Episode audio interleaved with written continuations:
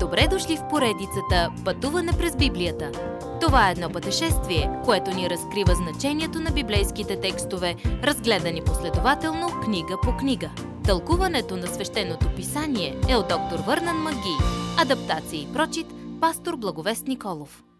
Истинската Господня молитва. Евангелие от Йоанн, глава 16. 29 стих до 26 стих на глава 17. В 17 глава Исус се обръща от разговор с учениците си към разговор с Отец. Исус ни кани да послушаме Неговата молитва, да знаем за какво се моли Той за нас днес. Ако сте забравили да се помолите тази сутрин, Той не е. Той си спомня за вас.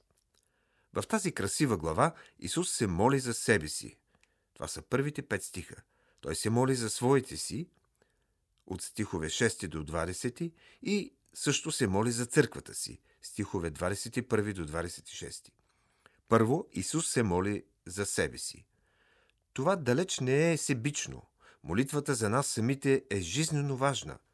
Часът е дошъл за Него да плати за нашите грехове и светът да види Божията любов да се излива щедро на онзи кръст. Какво е вечен живот? Това е да познаем Него – единствения истински Бог. Вярата не ни спасява, тя е само инструментът. Исус, обектът на нашата вяра, ни спасява. Може да повярвате в нещо грешно. Истинското благовестие е, че Исус умря за греховете ни, бе погребен и възкръсна. Ако знаем това и откликваме с вяра, когато се доверим на Христос като Спасител, това е вечен живот. Исус на практика предава своя последен доклад на Отец. Той казва Довърших делото, което ти ми даде. Той е сторил всичко необходимо, за да бъдем спасени. Благовестието и спасението никога не е за това, което Бог ни казва да правим, за да бъдем спасени, а вместо това се отнася за това как Бог ни казва какво Той вече е сторил за нас. Приемате ли това с вяра? След това Исус се моли за учениците си.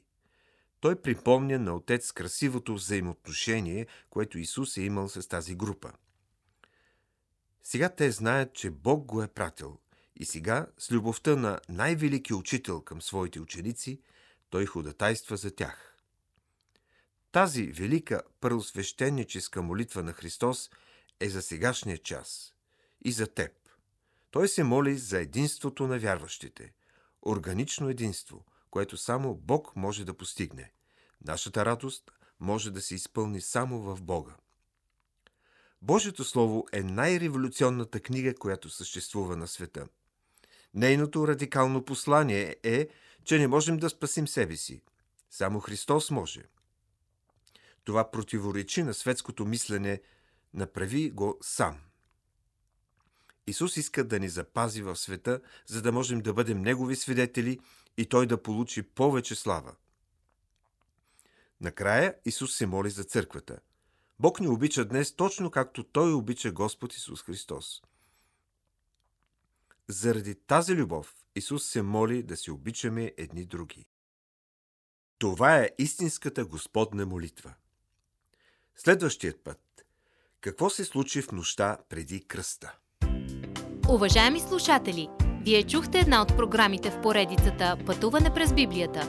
Ако ви е допаднало изучаването, заповядайте на www.ttb.bible, където има много и различни програми на български язик. Ако свалите нашето мобилно приложение от ttb.bible, ще получите достъп до систематично изучаване на всяка книга от Библията. Разкажете ни как Божието Слово променя вашия живот, като ни пишете на електронната ни поща info at studio865.org или в нашата фейсбук страница Пътуване през Библията.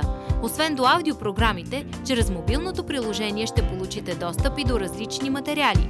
И на още едно място ще намерите нашите обяснения на библейските текстове. На платформата YouVersion за всяка книга от Библията ще намерите наш план за прочит и аудиопрограма с обяснение на прочетеното. Благодарим ви и до нови срещи в онлайн пространството!